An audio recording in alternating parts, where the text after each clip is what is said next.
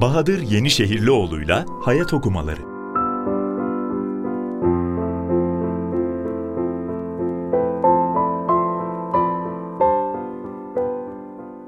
Kimin ümmetisin? Andolsun size kendi içinizden öyle bir peygamber gelmiştir ki, sizin sıkıntıya düşmeniz ona çok ağır gelir. O, size çok düşkün, müminlere karşı da çok şefkatli ve merhametlidir. Tövbe suresi 128. ayet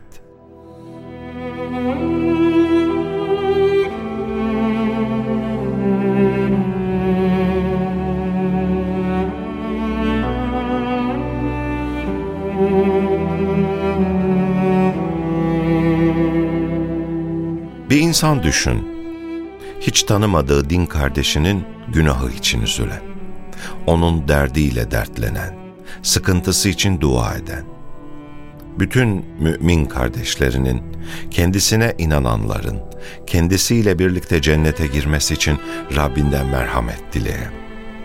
Kim bu kadar naif bir kalbe sahip olabilirdi ki peygamberden başka?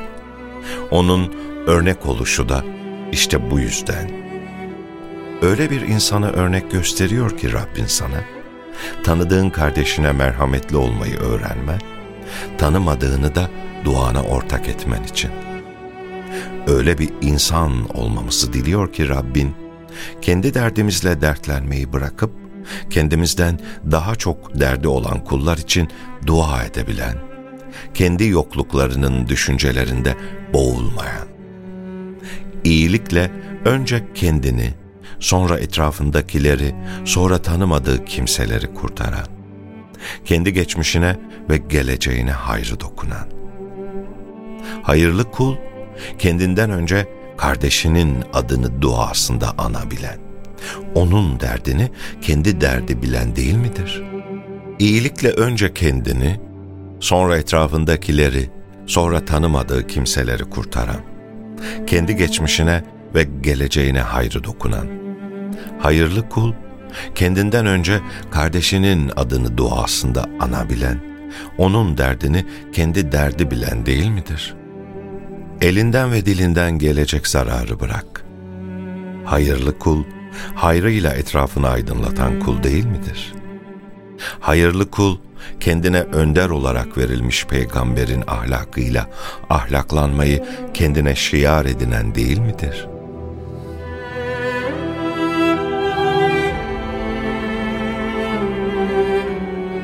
Kimleri kimleri örnek aldık kendimize şu hayatta.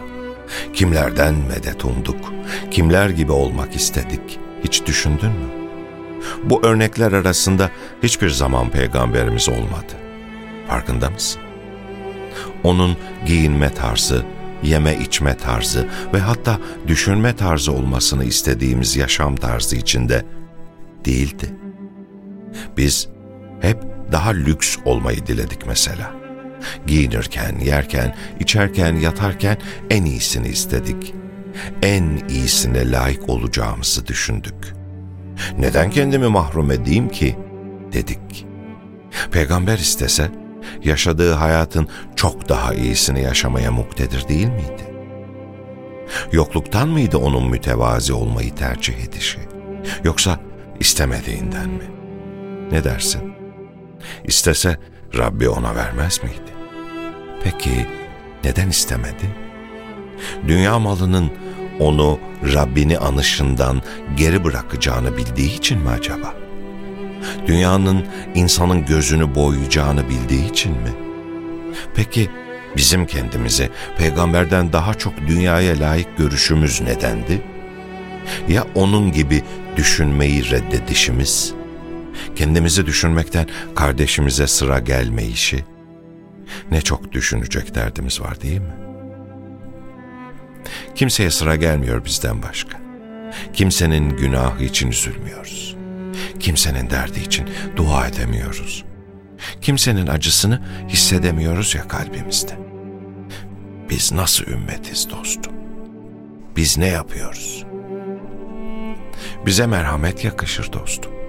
Hem de peygamberin hissettiği gibi içten bir merhamet bütün mümin kardeşlerimiz için.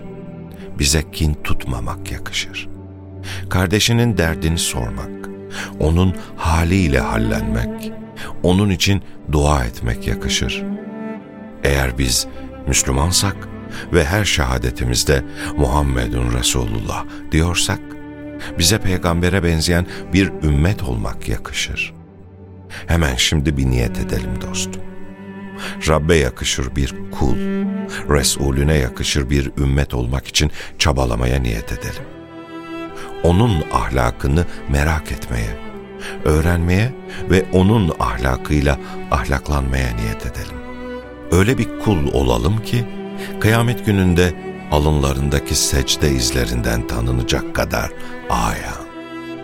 Öyle bir ümmet olalım ki kalplerindeki merhametten, gözlerindeki yaştan tanınacak kadar açık. Öyle bir ümmet olalım ki peygamberin sancağı altında yer almaya layık. Ümmetim dediğinde sesindeki merhameti hak eden. Bize böylesi yakışır dostum. Müslümansak hakkını verelim. Verelim ki peygamber bizden utanmasın. Yaşadığımızın bir anlamı olsun. Ömrümüz boşa gitmesin. Vesselam.